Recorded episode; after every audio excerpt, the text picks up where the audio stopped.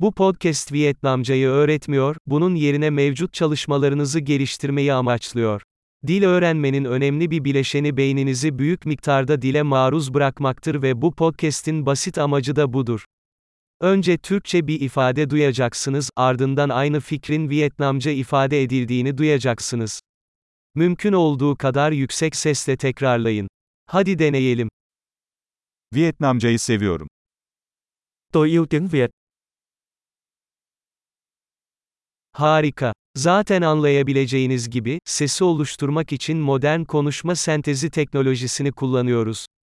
Bu, yeni bölümlerin hızlı bir şekilde yayınlanmasını ve pratikten felsefeye ve flört etmeye kadar daha fazla konunun keşfedilmesini mümkün kılıyor. Vietnamca dışında dil öğreniyorsanız diğer podcastlerimizi bulun, adı Vietnamca öğrenme hızlandırıcısı gibidir ancak diğer dil adıyla birliktedir. Mutlu dil öğrenimi